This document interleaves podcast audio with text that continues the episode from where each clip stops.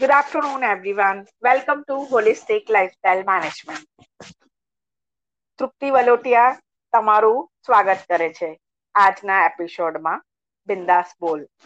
બિંદાસ બોલની આજની સિરીઝમાં હું તમને મળાવવા જઈ રહી છું મારી બાળપણની પ્રિય સખી નૈનિતાને so Nainita are you there yes yes hi welcome to my podcast Thank you.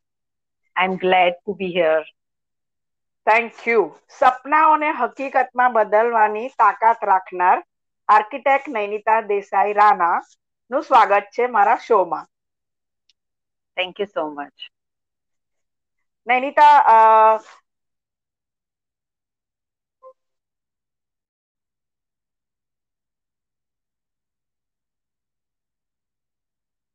લાગણીઓની ઇમોશન્સની અને પોતાને કેવી રીતે પ્રેમ કરી શકાય એના વિશે આપણે વાત કરીએ છીએ. તો આજે તમે આ શો પર છો ત્યારે તમારા વિશે શેર કરો કે તમારું કામ તમારું પ્રોફેશન અને તમારી લાઈફ જર્નીના વિશે. સોરી તૃપ્તિ મને થોડું વચ્ચે સાંભળવામાં. ટ્રબલ થઈ. શ્યોર તમારા વિશે જણાવો કે તમારી લાઈફ જર્ની કેવી છે? એઝ અ આર્કિટેક્ટ તમે પ્રેક્ટિસ કરો છો? And your is life? Mm, life okay actually પચીસ વર્ષની મારી પ્રેક્ટિસ છે. અને બહુ જ બહુ બધા ફિલ્ડ્સમાં વર્ક કર્યું છે. ઇન્સ્ટિટ્યુશન્સથી લઈને પ્રાઇવેટ પ્રોજેક્ટ રેસિડેન્સીસ ઓફિસીસ બધી જગ્યાએ કામ કર્યું છે. રાઈટ અને સૌથી વધારે મજા મને મારો એક પ્રોજેક્ટ હતો એસએસએનો જેમાં ગવર્મેન્ટ સ્કૂલ્સના અપગ્રેડેશન રિનોવેશન વર્કનું હતું જેમાં એકદમ ગ્રાઉન્ડ વર્ક હતું જ્યાં એક પર જઈને તમારે એમની રિક્વાયરમેન્ટ આઈડેન્ટિફાઈ કરીને પછી એ લોકોને એવી રીતના તમારી ડિઝાઇનિંગના થી એમની જે બી એમ્યુનિટીઝ હોય એ પ્રોવાઈડ કરવાની હતી. તો એ એ મારો એક્સપિરિયન્સ એટલે એમાં મારો બહુ જ ગ્રોથ પણ થયો. અને એમાં એ મારા હાર્ટની બહુ નજીક રહ્યું અને the journey was wonderful because architecture is a way of life so when you design uh, a house or a college or a hostel or office uh, you also design your uh, life your thoughts and your disciplines right Wow. so this is That's my very true. ખૂબ જ સુંદર રીતે તમે જણાવ્યું જેમ આર્કિટેક્ચરમાં પાયાના ઘડતરનું ખૂબ જ મહત્વ હોય છે. એમ જ સ્વસ્થ રહેવા માટે એના પાયાઓ જે છે એમાં પણ એટલી મજબૂતાઈ ખૂબ જ જરૂરી હોય છે. તો જ્યારે આપણે રૂટ કોઝિસની વાત કરીએ છીએ અને રૂટ્સ ને સ્ટ્રોંગ કરવાની વાત કરીએ છીએ ત્યારે. જરૂર એમાં ઇમોશન અને લાગણીઓનો સમાવેશ થાય છે. તમારું શું માનવું છે કે સ્વાસ્થ્ય સ્વસ્થ રહેવા માટે ઇમોશન્સ અને લાગણીઓનું કેટલું મહત્વ છે જીવનમાં? ખૂબ જ મહત્વ છે. એટલે ઇમોશન્સ તો તમારા તમારી હેલ્થ જ એકચ્યુઅલી ઇમોશન પર જ ડિપેન્ડ કરે છે. એટલે તમે જે વિચારો છો એ જ રીતના તમારી હેલ્થ પર અસર થાય છે. તમારા વિચારો તમારી લાગણીઓ તમારી ફિલિંગ્સથી જ તમારી હેલ્થ બને છે. બરાબર છે. સાચી વાત છે. તમને શું લાગે છે? તમારો સ્વભાવ કેવો છે નૈનિતા? મારો સ્વભાવ આ તો ડિફિકલ્ટ ક્વેશ્ચન છે. ઓકે જેમ કે જેટલી આપણા વર્ષની દોસ્તી છે એટલા આપણા હા. વર્ષ આપણે ફ્રેન્ડ્સ છીએ રાઈટ સો. એક લાઈનમાં શું કહી શકો? નૈનિતા એટલે કેવી છોકરી? આઈ ડોન્ટ નો હું કેવી રીતના કહું? પણ થોડુંક હું હું સ્ટબન છું. એટલે તું મારી વાત પર સ્ટીક રહું છું. અને હું એકદમ કમિટેડ છું. એટલે જો મેં કમિટમેન્ટ કરી દીધું હોય કોઈને વર્ડ આપી દીધો હોય તો I try my best to speak my word wow that's so true and you are like that okay ચાલો તો આજની આ જર્નીમાં બિંદાસ બોલમાં તમને શું લાગે છે? બિંદાસ બોલ એટલે શું? કેવું બોલવાનું? બિંદાસ આઈ મીન કઈ પણ જાતના અ, શું કહેવાય પ્રી એક્ઝિસ્ટિંગ આઈડિયાઝ વગર તમે આરામથી કંઈક બોલી શકો તો મને લાગે છે એને બિંદાસ બોલ કહેવાય that not is going sure. to be that is going to be your next 15 minutes. So I want you to be bindas bowl for all Sure. my questions today. And I'm very thankful કે તમે આજે આ બધા questions ના answer આપવા માટે બિંદાસ છો અને રેડી છો I'll try So my start best. કરીએ સ્ટાર્ટ કરીએ sure, sure. અચ્છા. તો તમને શું લાગે છે કે કોઈકની વાતમાં એટલે કોઈના એગ્રીમેન્ટમાં માની લો તમારા અને બીજા કોઈ વચ્ચે કોઈ પણ કામ કે કોઈ વાત થઈ રહી હોય ત્યારે અગર તમે એગ્રી હો તો તમે એને કેવી રીતે કમ્યુનિકેટ કરો? ઓકે એટલે મને એગ્રી થવામાં ઈગો હર્ટ થતો હોય તો? હા હા તો પણ અને ના થતો હોય તો પણ. અચ્છા. ઓકે ના થતો હોય તો એ મારી માટે બહુ જ સિમ્પલ છે. એગ્રી થવાનું. કે હું હું તરત જ એક્સેપ્ટ કરી લઉં કે હા એ વાત તારી બરાબર છે. એ વાત તમારી સાચી છે. બરાબર છે. તો હું આ વાતથી એગ્રી છું and I will work on it પણ જો હું હું એગ્રી થતી હોઉં ને છતાં બી મારો ઈગો હર્ટ થતો હોય એગ્રી થવામાં તો તો હું એગ્રી નથી થતી. That's so nice. As you yeah. said, you are very committed and stick to your word. I liked it. Okay. Okay. Uh, અચ્છા તમારી લાઈફમાં એવા કયા શોખ છે જે તમને હંમેશા જીવંત રાખે છે તમારા હોબીઝ કે અત્યારે ફિલહાલ હમણાં તમારા કયા શોખ છે જે તમને જીવંત રહેવામાં ખુશ રહેવામાં અને સ્વસ્થ રહેવામાં હંમેશા મદદ કરે છે મેઇન મારું મારી હોબી છે એ ગાર્ડનિંગ છે મારું ગાર્ડનિંગ મને બહુ જ મારું ગાર્ડન મને બહુ જ ભાલું છે. અને બધા પ્લાન્ટ્સ ને હું મારા બચ્ચાઓ તરીકે ટ્રીટ કરું છું. એટલે ત્યાં હું જઉં તો મને બહુ જ પીસફુલ લાગે છે અને મને બહુ શું કહે રિજુવિનેટેડ લાગે છે. તો હા અત્યારે as of now yeah yeah it's it's like a meditation right એ સિવાય બીજો કોઈ શોખ? એ સિવાય હા એ સિવાય મને એટલે શોખ ના કહી શકાય પણ મારા એરિયાઝ છે જે જેમાં હું અ, મને ગમ- ગમતું હોય છે વર્ક કરવાનું. જે જે છે મારું ઓર્ગેનાઇઝેશન એટલે બધું મારા ઘરનું હોમ મેકિંગ એ મારું એરિયા છે. અને I I never like cooking મને કોઈ દિવસ પણ કરવાનું નથી ગમ્યું કુકિંગ પણ મેં એમાં બહુ જ એક્સપ્લોર કર્યું છે છતાં બી. અને અત્યારે ઘણી બધી ડિશિસ એવી છે જે હું at least at least day to day ની અને બીજી પણ એક્સ્ટ્રા એવી અમુક રેસીપીસ જે હું સારી બનાવી શકું છું. વાવ ધેટ્સ સો. નાઇસ તમારા હાથનું ખાવાનું મને પણ એટલું જ ભાવે છે. અને મને ખવડાવવાનું બી એટલું જ ગમે છે. શ્યોર થેન્ક યુ અચ્છા શું આગળ જતા આપણે વાત કરીએ. નૈનિતા તમને કોઈને ના કેવું હોય કે તમે આ કામ તમને ના કેવું હોય કે મારાથી નહીં થાય આ કામ. તો તમે કેવી રીતે કહો છો એમને? હમ. ના કહેવાનું પહેલા થોડા વર્ષો પહેલા મારા માટે બહુ ડિફિકલ્ટ હતું. પણ ઘણું બધું લર્નિંગ મળ્યા પછી હવે એટલું ડિફિકલ્ટ નથી. હા એમાં બે ત્રણ ઇસ્યુ છે. કે જો ઘણી વાર એવું થાય કે આપણને ના કહેવી હોય ને છતાંય આપણે એ વસ્તુ કરીએ.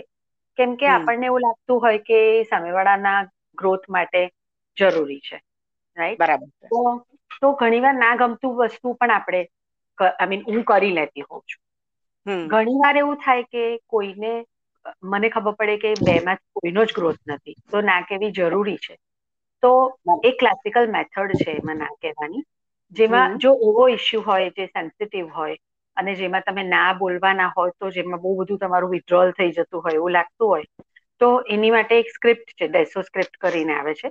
જે સ્ક્રિપ્ટ વાઇઝ તમે જો આખી અન્ડરસ્ટેન્ડિંગ સામેવાળાને એક્સપ્લેન કરો તો આઈ એમ શ્યોર કે એ વસ્તુ વર્ક કરે અને તમે એ સામેવાળું પણ એ તમારી વાતને તમારી નાને બહુ જ સ્પોર્ટિંગલી લઈ શકે.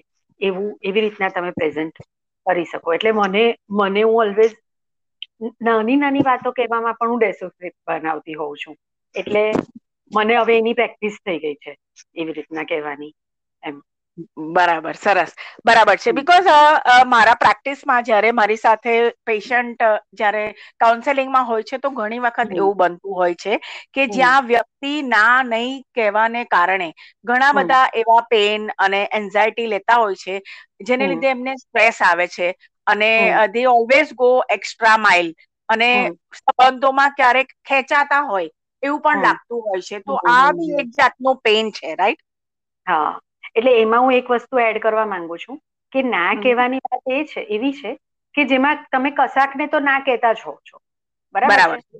તમે બધી જ વસ્તુઓ તો એટેન્ડ કરી શકતા જ નથી એમ. બરાબર છે. જો તમે મૂવી જોવા જાઓ તો તમે ઘરે કોઈને ના પાડીને જાઓ છો. જો તમે ઘરે રહેવાના હોવ તો તમે કોઈને બીજાને ના કહો છો કે મારે મારાથી નહીં અવાય. એટલે કંઈક કોઈક ને કોઈક વાતને તો તમે ના પાડતા જ હોવ છો. તો તમારે એ આપણે એ વિવેક કેળવવાની જરૂર છે કે આપણે કઈ વસ્તુને ના પાડીએ છીએ અને કઈ વસ્તુને આપણે ના પાડવી જોઈએ. બરાબર છે. એનો મતલબ ના કહેતા શીખવું જરૂરી છે. બહુ જ જરૂરી છે અતિશય. Thank you thank you very much અચ્છા મને એક વાત પૂછવી છે કે તમે કોઈને એવું ઈઝીલી કહી શકો કે આ કામ તું મારી માટે કરી લે? ના એ તો મારી માટે બહુ ડિફિકલ્ટ એટલે એક એવો એરિયા છે જ્યાં મેં ઘણું કામ કર્યું છે એ વાત પર પણ હજી મારી માટે વસ્તુઓ ઘણી વાર બહુ ડિફિકલ્ટ થઈ જાય છે. એટલે એમાં એમાં બહુ બધી વસ્તુઓ મેટર કરતી હોય જેમ કે મારું કન્ડિશનિંગ એવું છે જેમ કે મમ્મી ઓલવેઝ એવું બોલતી હતી કે હૈયું વાળવું એના કરતા હાથ પાડવા સારા. એટલે તમે જાતે કરી લો કોઈ કામ તો એનાથી સારામાં સારું કઈ જ નહીં એ મેન્ટલ પીસ માટે બહુ જરૂરી છે. એમ એવા એવા પેરેડિમ્સ મનમાં ઘૂસેલા છે એટલા માટે. બીજી વાત કે કોઈના પર વિશ્વાસ ના હોય ને કે સારું સારી રીતના કરશે કે નહીં એમ આ કામ બગાડશે બગાડશે એવું લાગે. અને ત્રીજું એવું રીઝન હોય કે કોઈને એવું લાગે કે આ તો મારી પાસે બધું કામ કરાવે છે સેલ્ફિશ છે એવું કોઈને ના લાગે.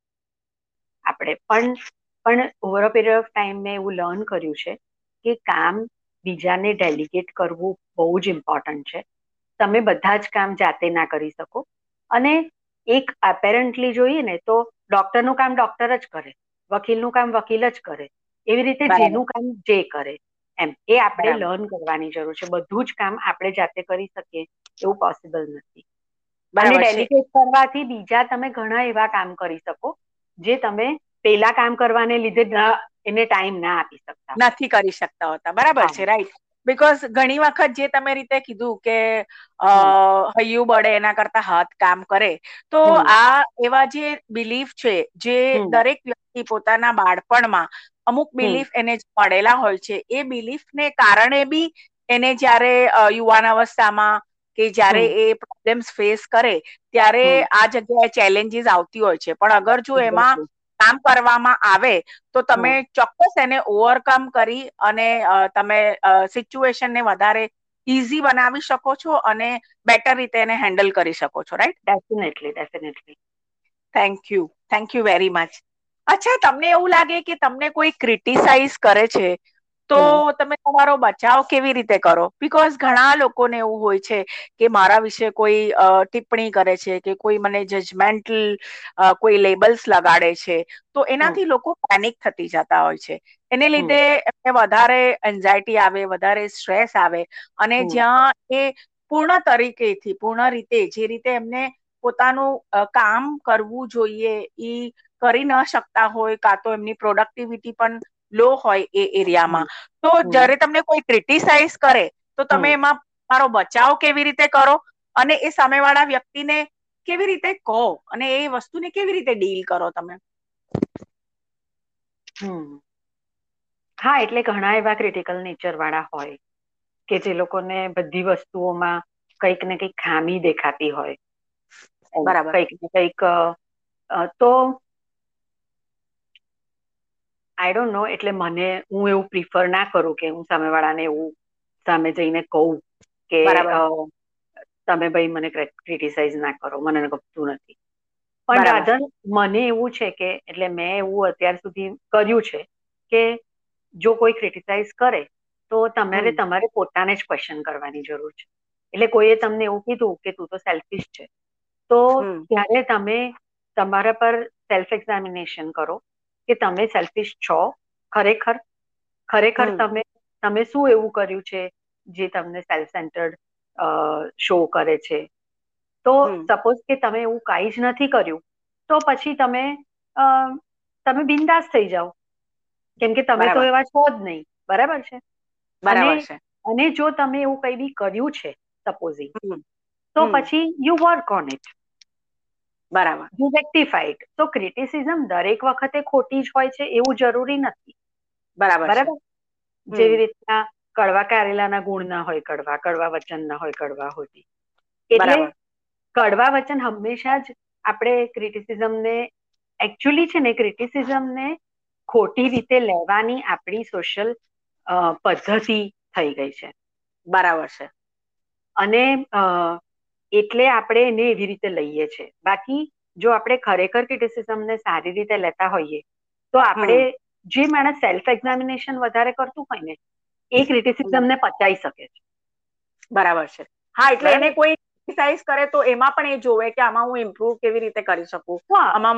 ઇમ્પ્રુવ કેવી રીતે કરી શકું? કાં તો પછી હું ઓલરેડી જ્યારે આ વસ્તુ નથી જે મને લેબલ આપવામાં આવ્યું છે તો પછી મને કઈ ફરક નથી પડતો એમ.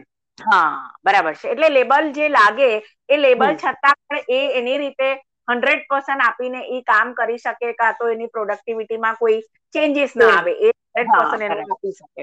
Exactly thank you thank you very much it was very important sharing અને હંમેશા બહુ જરૂરી હોય છે કારણ કે જેવું ક્રિટિસિઝમ થાય છે એ વ્યક્તિની એનર્જી એટલે એ વ્યક્તિ તરત ડાઉન થઈ જાય છે ડાઉન ફીલ કરે છે. અને પછી એ સંબંધોમાં પણ કામ નથી કરી શકતું કે જે કામ કરવાનું હોય છે ત્યાં હંડ્રેડ પર્સન્ટ આપીને કામ પણ નથી કરી શકતું બિકોઝ ઓફ દેટ લેબલ તો શું થાય છે ત્યાં ગ્રોથ અટકી જાય છે. રાઈટ તો બહુ જ ઇમ્પોર્ટન્ટ ક્વેશ્ચન હતો. Thank you very much for your sharing તમને કોઈ તમારી ફિલિંગ હર્ટ કરે તો તમે એને કેવી રીતે કહો? કેવી રીતે કહું? Okay hmm. તમે રિસાઈ જાઓ કે પછી તમે કમ્યુનિકેટ કરો કેવી રીતે જણાવો? હા એટલે કમ્યુનિકેશનમાં તો હું બહુ જ બિલીવ કરું છું કે ક્લિયર કમ્યુનિકેશન હંમેશા હોવું જોઈએ. અને જે બી તમારા તમારું તમે જે ફીલ કર્યું છે કે તમારે તમે તમે જેવી રીતના હર્ટ થયા છો એ સામેવાળા સુધી પહોંચવું જરૂરી છે. બરાબર અને છે. ઘણી વાર એવું થાય કે તમે ના પહોંચાડી શકો. કેમકે સામે વાળું વ્યક્તિ અનઅપ્રોચેબલ થઈ જાય તો તમે તમારી ફિલિંગ્સને ના પહોંચાડી શકો. બરાબર? બરાબર છે? તો જ્યારે તમારે તમે પહોંચાડી શકો એવી કન્ડિશનમાં હોવ એટલે એટલે તો હું મને એવું લાગે છે કે it depend upon the hurt like તમે તમે ક્યારે હર્ટ થાવ છો કેટલા કેટલી કેટલા મેગ્નીટ્યુડનું હર્ટ છે. એના પર ડિપેન્ડ કરે છે કે તમે સામેવાળાને અ કેવી રીતના જણાવશો. હા. હા કારણ કે હંમેશા સંબંધોમાં એવું થતું હોય છે કે એક જણને હર્ટ થઈ જાય પણ બીજાને એવું ખબર જ ના પડે કે આ વાતમાં તને હર્ટ થયું તું મને તો ખબર જ ના પડી. હું તારા મનને કેવી રીતે વાંચું? હા બરાબર છે. એટલે કોઈને માટે એ પેટી વસ્તુ હોય કેમ કે એમના એમના ઈગો બુસ્ટિંગની વસ્તુ હોય. અને કોઈના માટે એ વસ્તુ બહુ મોટી હોય એમ. બરાબર. એટલે દરેકના દરેકનું દ્રષ્ટિ અલગ અલગ હોય એ પોઈન્ટને જોવાની. બરાબર છે. તો તમે એમને એમની સુધી કમ્યુનિકેટ તો કરવું જરૂરી છે રાઈટ જો એટલે મને આમાં એવું લાગે છે કે સામેવાળા સુધી તમે કોમ્યુનિકેટ કરો એ જરૂરી છે. પણ હંમેશા આમાં શું થાય છે પછી? થી આપણે સામેવાળાની પાસે જ્યારે કમ્યુનિકેટ કરી દઈએ ને તો સામેવાળા પાસેથી પછી આપણી એક્સપેક્ટેશન આઈ જાય છે. કે એ વસ્તુને સમજે અને પછી આપણને આપણી માફી માંગે કે પછી અ આપણી સાથે સારી રીતના બિહેવ કરે કે એમ એવું. બરાબર છે. Right thank you very much એટલે પૂર્ણતા કરવી જરૂરી છે. હા એટલે કોમ્યુનિકેટ કરી દેવું જરૂરી છે. પછી સામેવાળા પાસેથી આપણે એક્સપેક્ટ કરવાનું નું વિચાર આપણે છોડી દેવો જોઈએ એમ. પણ આપણી તરફથી આપણે જો કહી દીધું હોય તો આપણી પૂર્ણતા થઈ જાય. થઈ જાય કે હા મને આ વાતમાં આ જગ્યાએ આ બરાબર નહીં લાગ્યું. નથી લાગ્યું બરાબર હા બરાબર છે. થેન્ક યુ તમારો મૂડ કોઈ વાર ડાઉન થઈ જાય and if you are feeling very down અને કંટાળો આવે તો તમે તમારા મૂડને ચેન્જ કરવા માટે શું કરો?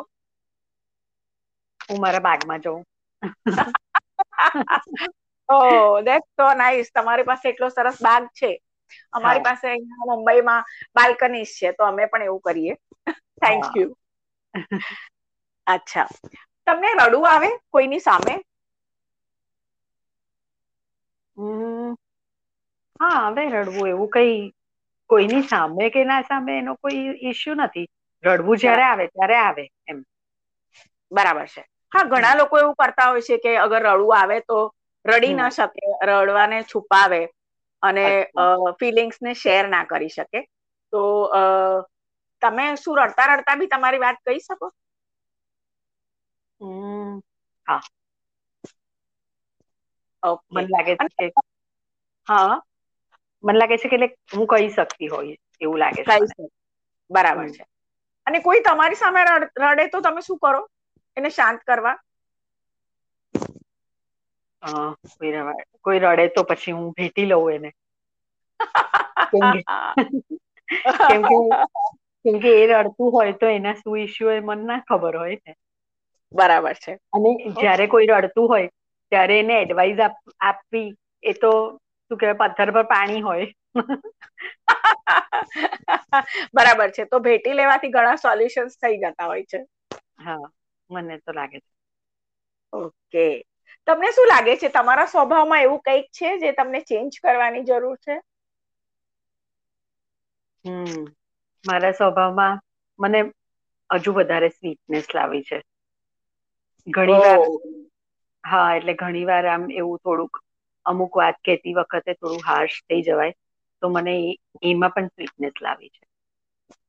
અચ્છા so will be more sweeter than this right that would be great to have you Nainita thank you for all your answers holistic હેલ્થની જ્યારે આપણે આ ચેનલ પર વાત કરીએ છીએ તો તમને શું લાગે છે કે પરફેક્ટ હેલ્થ સ્વસ્થ રહેવા માટે જીવનમાં શું સૌથી વધારે જરૂરી છે? તમે બધા લિસનરને આજના આ બિંદાસ બોલ એપિસોડમાં શું કહેવા માંગો છો કે કેમ લાગણીઓને ઇમોશન્સને અ પૂર્ણ રીતે વર્ડ્સમાં કમ્યુનિકેટ કરવાની કેટલી જરૂર છે અને સ્વસ્થ રહેવા માટે દરેક વ્યક્તિ એના સ્વભાવમાં શું જરૂરી છે? હા એટલે મારે અ મને નાનપણથી મારા મમ્મી પપ્પા એવું કેતા કે જાતની કાળજી જાતે રાખવાની. બરાબર. એટલે એટલે જયારે આપણી આપણી હેલ્થ માટે એ પછી ફિઝિકલ હોય મેન્ટલ હોય સ્પિરિચ્યુઅલ હોય કોઈ બીજા પર ડિપેન્ડન્ટ હોઈએ તો બરાબર તો એ તો એમાં આપણે ક્યારે પણ સક્સેસ ને અચીવ કરી શકીએ. જ્યારે આપણે ઇન્ડિપેન્ડન્ટ થઈએ એવી વસ્તુને લઈને પછી ફિઝિકલ હેલ્થ અને મેન્ટલ હેલ્થમાં પણ જે જેવી રીતના તમે કીધું કે બિંદાસ બોલ તો તમે એમાં ઇન્ડિપેન્ડન્ટ થાવ છો કે તમારી તમારી જેવી ફિલિંગ્સ છે તમે ઇમોશન્સને નામ આપો છો અને પછી એને તમે એક્સપ્રેસ કરો છો. તો એ એ વસ્તુ બહુ જ ઇમ્પોર્ટન્ટ છે હેલ્થ વેલબિંગ માટે. મેન્ટલ ફિઝિકલ અને સ્પિરિચ્યુઅલ ત્રણેય વસ્તુ માટે. કે તમે તમે જ તમારા ઇમોશનની કાળજી રાખો તમે શું ફીલ કરવા માંગો છો, એ એ તમારી, તમારા હાથમાં હોવું જોઈએ. બરાબર છે right correctly said thank you very much for a wonderful sharing it was so precious અને એ જ એક ઇન્ટેન્શન છે આ પોડકાસ્ટનું કે જ્યાં વધારેમાં વધારે લોકો સુધી પહોંચી શકીએ. અને જે લોકો એમના મનની અંદર એમના દિલમાં ક્યાંક એવા પેન છુપાયેલા છે જે એ કમ્યુનિકેટ નથી કરી શકતા શેર નથી કરી શકતા અને ફ્લોલેસલી હેપીનેસને ફીલ નથી કરી શકતા. અગર જો એ કરેક્ટ વે થી એ કરી શકે તો ડેફિનેટલી એક સંપૂર્ણ સ્વાસ્થ્ય એમની માટે વેઇટ કરે છે રાઈટ બીકોઝ સ્વાસ્થ્ય એ આપણો જન્મસિદ્ધ અધિકાર છે અને એને આપણે એન્જોય કરીએ એજ સૌથી અગત્યની વાત છે right so very thank you important very much Nainita for thank coming you on my podcast thank you for being my best friend and thank you for always supporting me uh, for whatever I do, appreciate, guide, and be with me. So, thank you same to you thank you. We will see you soon. Next episode, we'll come with the next topic, and definitely we will share your uh, guidance and your ways to approach a life beautifully. Wishing Surely. you health, wealth, and happiness. Thank you. Bye, Nainita. Thank you. We will catch Bye. you soon. Bye. So, friends, here we have a Nainita Desai Rana from Baroda, being professor, being architect, and she has shared a beautiful journey of her life, how she has uh, communicated feelings into words and over a period of time જેવી રીતે એમણે કામ કર્યું અને એમની feelings સાથે, એમના વિચારો સાથે, અને જે રીતે એ એમની ડેલી લાઈફને ગાર્ડનિંગ સાથે એન્જોય કરે છે, સ્વસ્થ રાખે છે અને ખુશ રહે છે. આઈ એમ શ્યોર આજના એપિસોડમાં ઘણા ક્વેશ્ચન્સના આન્સર તમારા પણ મળ્યા હશે. અગર જો તમારા કોઈ ક્વેશ્ચન હોય, તો તમે અમને લખીને મોકલાવો. અમે એ નેક્સ્ટ એપિસોડમાં બીજા એક્સપર્ટ સાથે એ આન્સર્સને ફાઇન્ડ આઉટ કરવાનો પૂરો પ્રયત્ન કરીશું. Thank you very much for joining us for this episode Bindaas Bol thank you bye everyone thank you very much જલ્દી મળીએ